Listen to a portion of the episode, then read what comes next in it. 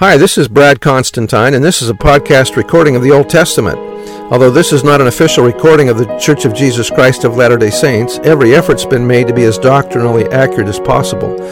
I'll be using for the text the Joseph Smith translation of the Old Testament, along with many commentaries from general authorities of the Church, BYU professors, Bible scholars, and others. This format will be very detailed, and so if you want a deep analysis of the Old Testament, you come to the right place. Thanks for your attendance. Hi, welcome back to this podcast. Today's episode is going to be 2 Samuel chapter 2. And it came to pass after this that David inquired of the Lord, saying, Shall I go up into any of the cities of Judah? And the Lord said unto him, Go up. And David said, Whither shall I go up? And he said, Unto Hebron. Now, Hebron is just south a little bit of uh, Bethlehem. It's also a Levite city, and it's probably where Liz- Elizabeth and Zacharias lived, where John might have been born. So David went up thither, and his two wives also, Ahinoam the Jezreelites, the Jezreelitess, and Abigail, or Abby, as I like to call her, Nabal's wife, the Carmelite, and his men that were with him did David bring up, every man with his household, and they dwelt in the cities of Hebron. And the men of Judah came, and there were anointed. There they anointed David king over the hosts, over the house of Judah. And they told David, saying that the men of, Ju- of Jabesh Gilead were there that buried Saul, they that buried Saul. And David sent messengers unto the men of Jabesh Gilead, and said unto them, Blessed are ye of the Lord, that ye showed this kindness unto your Lord, even unto Saul, and have buried him. And now the Lord show kindness and truth unto you, and I also requite, will requite, or do recompense you this kindness, because ye have done this thing. Therefore now let your hands be strengthened, and be ye valiant, for your master Saul is dead, and also the house of Judah have anointed me king over them. But Abner the son of Ner, captain of Saul's host, took Ishbosheth the son of Saul, and brought him over to Mahanaim. Mahanaim. After Saul died, the tribes of Israel did not immediately flock to David and accept him as king. Abner, the captain of Saul's host, his commanding general, set up one of Saul's sons as the new king.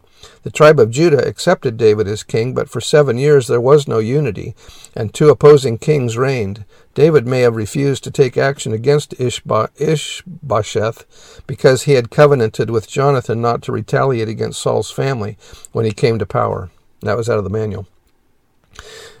9. And made him king over Gilead, and over the Ashurites, and over Jezreel, and over Ephraim, and over Benjamin, and over all Israel.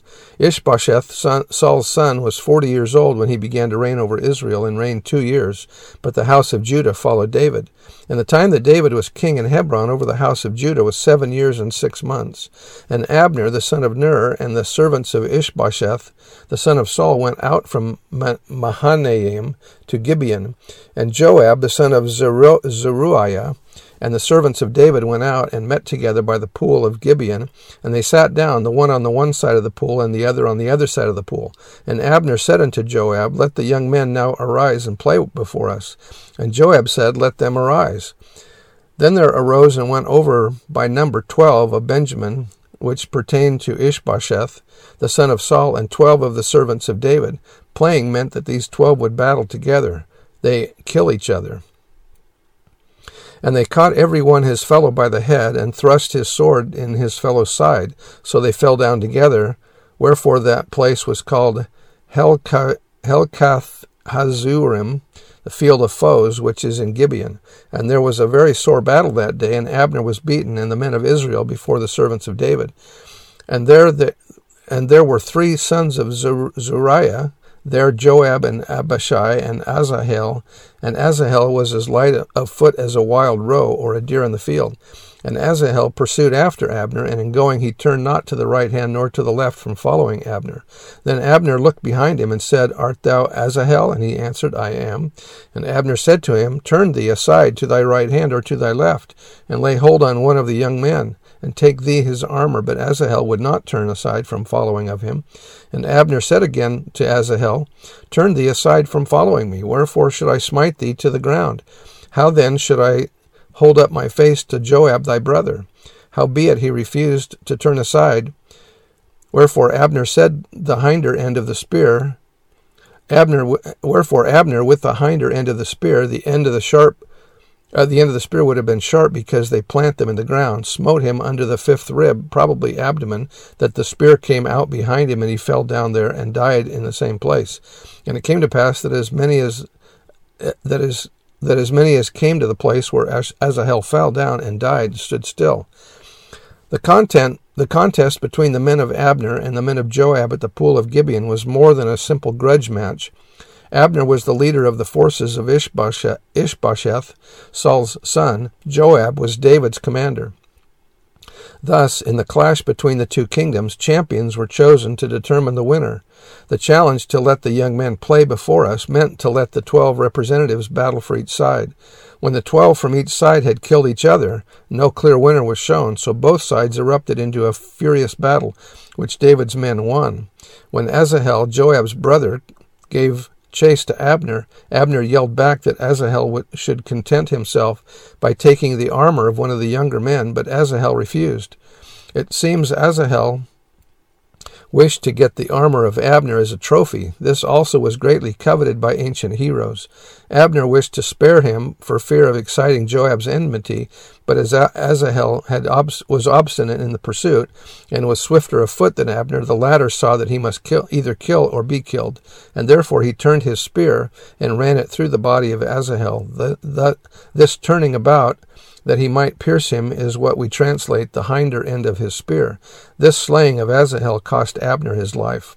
That was by Clarke out of the Institute Manual. Verse 24.